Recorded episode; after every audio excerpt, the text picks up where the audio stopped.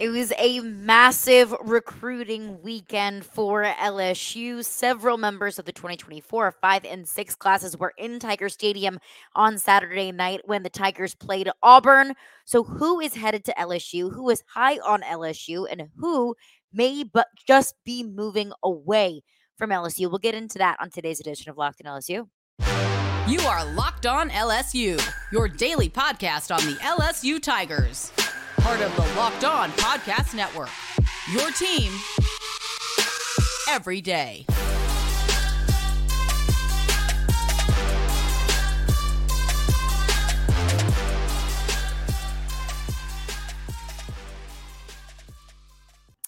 All right, joining us now on Locked On LSU is Brian Smith. He covers the Seminoles for the Locked On College Network, and he also covers recruiting for Locked On College. He's our official recruiting insider, and all of our recruiting breakdowns are brought to you by LinkedIn. These days, every new potential hire can feel like a high stakes wager for your small business. That is why LinkedIn Jobs helps find the right people for your team faster and for free. So post your job for free at linkedin.com slash locked on college. Terms and conditions apply. All right, Brian, it was a, a, huge weekend, a massive weekend for LSU. Obviously, blowing out Auburn. It was a team that they could have blown out and they took advantage of that opportunity. So it was good to see that, but it was also a huge weekend for LSU in terms of recruiting.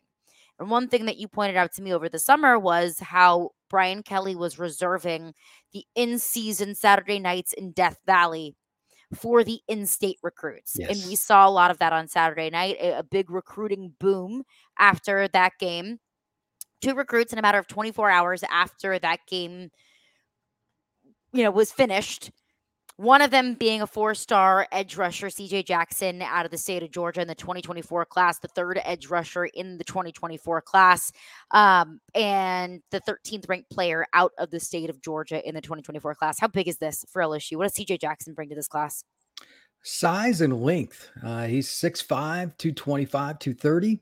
Mm-hmm. He's the kind of kid that LSU is famous for. Uh, BJ Ojulari. I hope I pronounced that right. He, that's yep. who he reminds me of. Also a Georgia kid, if I remember correctly. Georgia kid. And he's a little taller.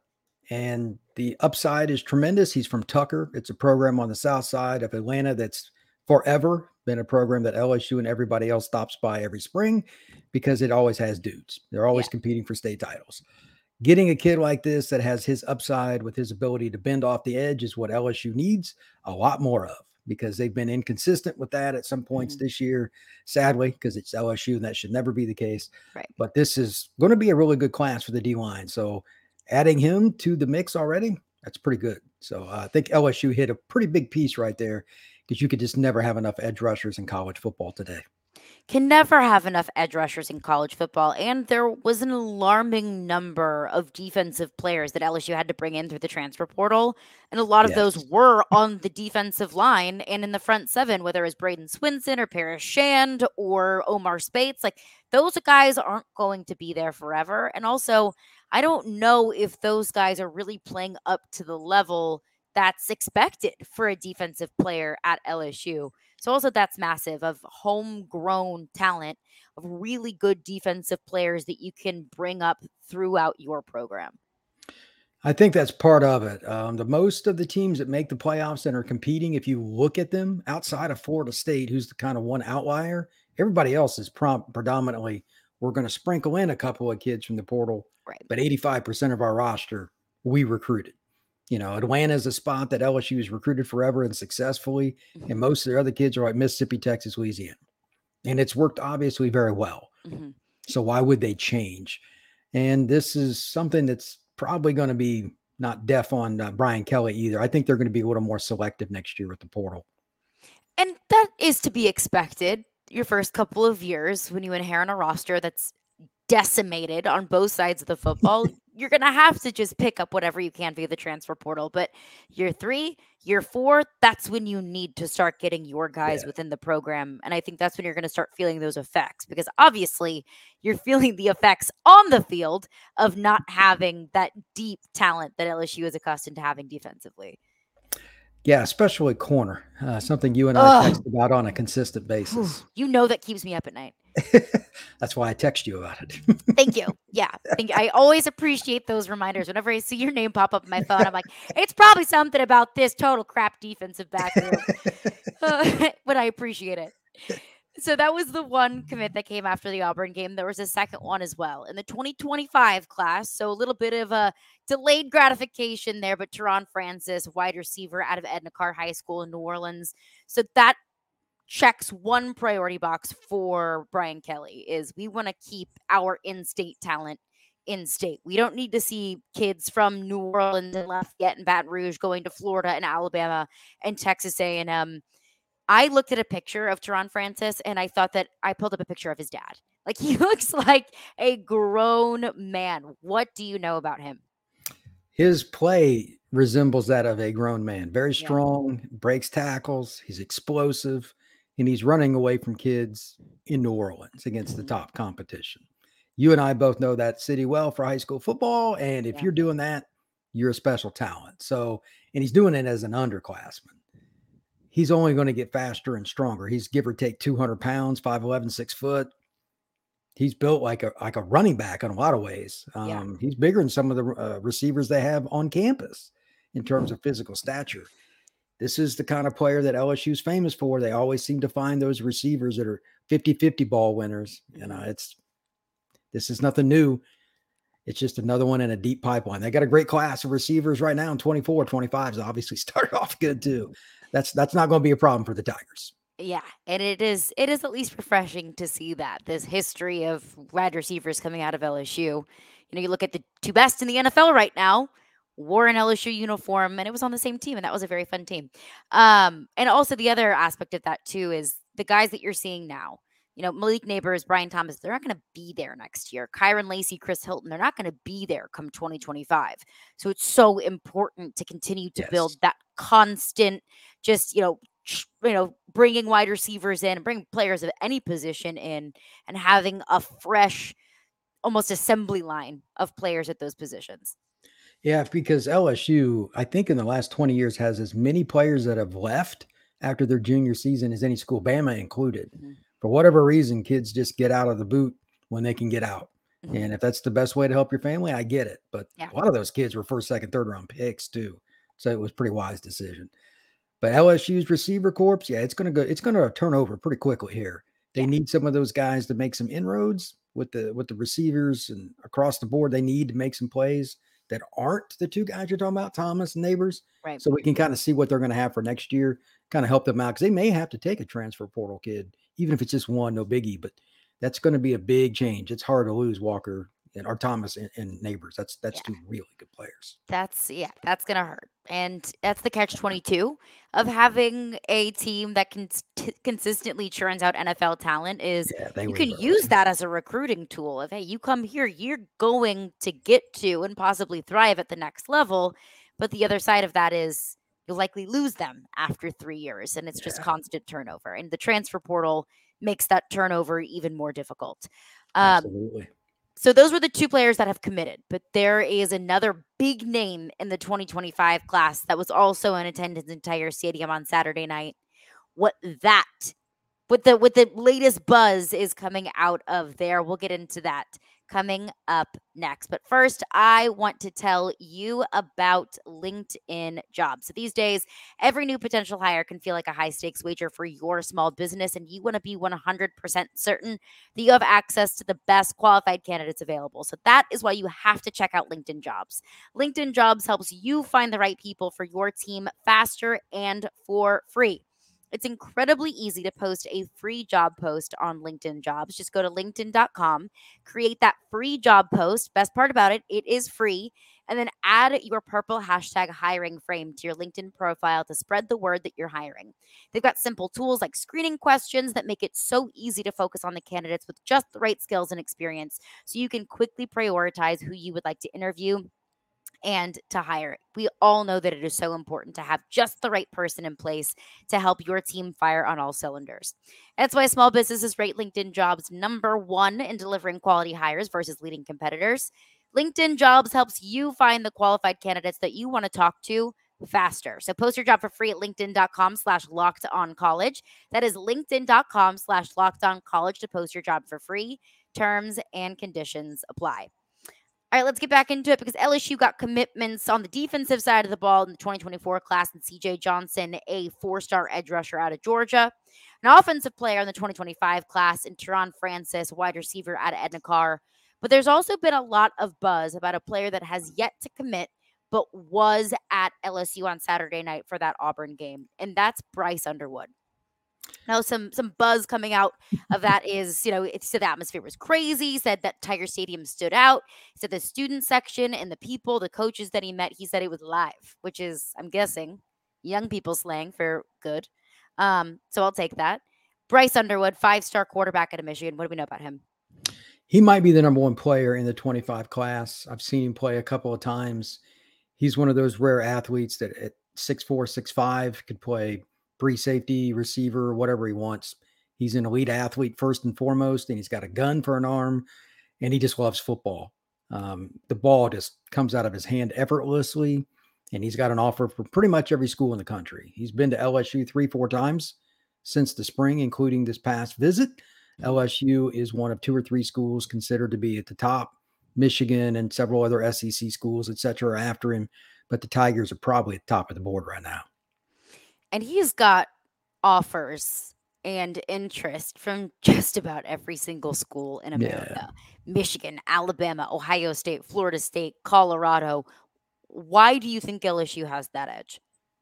Well, they've got coaches that have ties to the state of Michigan. Uh, the true. offense coordinator and Brian Kelly both coached in that state, and they they're familiar with the Midwest. They've been there for the most of their career. I think it's just connections. And then I think he's a kid that kind of wants to do his own thing. I've been around him. He's a really articulate kid. He's not going to be tied to just being a Midwest kid. He could go to Michigan, don't get me wrong. Yeah. But I think that's the easy choice. And Bryce is not that guy. He's going to look around and, and see what he can do. And LSU something different. So obviously, Saturday night in Death Valley, as you and I talk about frequently, is very unique. And I think he was kind of curious to that. I'm sure he's seen the big house. I'm sure he's been to Michigan State, et cetera but that's just the local flavor for him because he lives just outside of Detroit. This is a kid that's going to be a national recruit. He'll probably take three or four more visits mm-hmm. of this variety and then take his officials next summer. He'll be the most hotly contested recruitment in the country.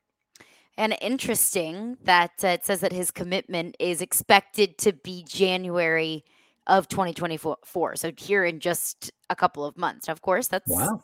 you know not set in stone but something easier or something fun to uh, to look out for.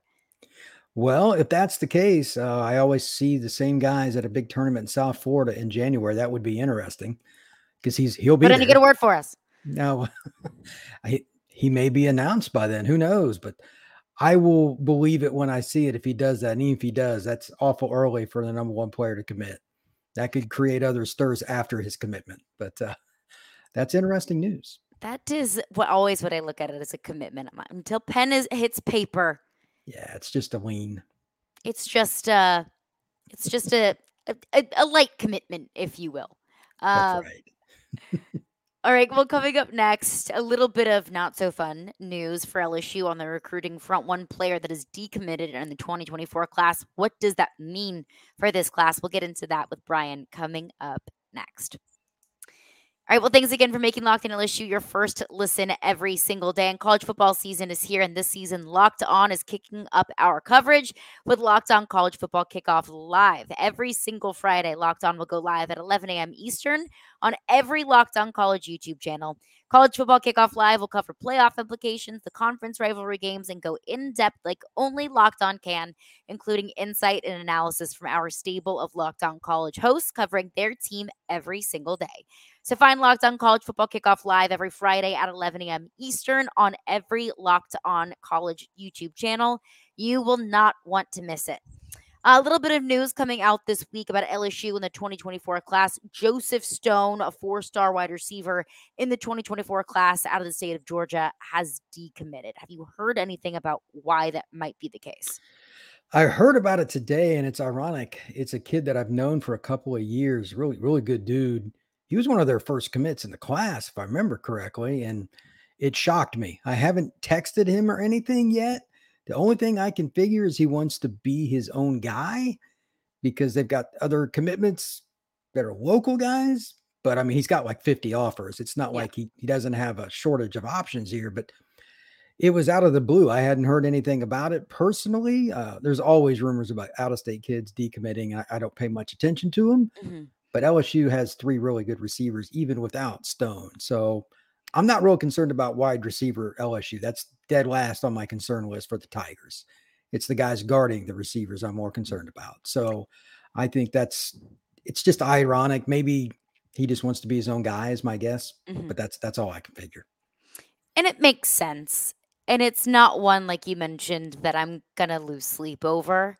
Because I always look at whenever a player transfers or decommits, it's either one that position room is just a little bit too crowded and you're thinking well i got other opportunities elsewhere where i'm not going to be as buried on the depth chart. That might be the case for joseph stone. It could be look i'm from georgia louisiana feels a little bit far from home. I just want to go somewhere different. I want to stay closer to home. I get that. There's there's not really much that you can do about that. It's personal preference. And the third is hey i don't want to be part of this program anymore. I don't want to be part with of this coaching staff anymore. As long as it's not the third I can live with that. I don't think it's the coaching staff. I could be wrong, but I haven't heard anything about him with Joseph or anybody else in regards to having an issue with the LSU staff.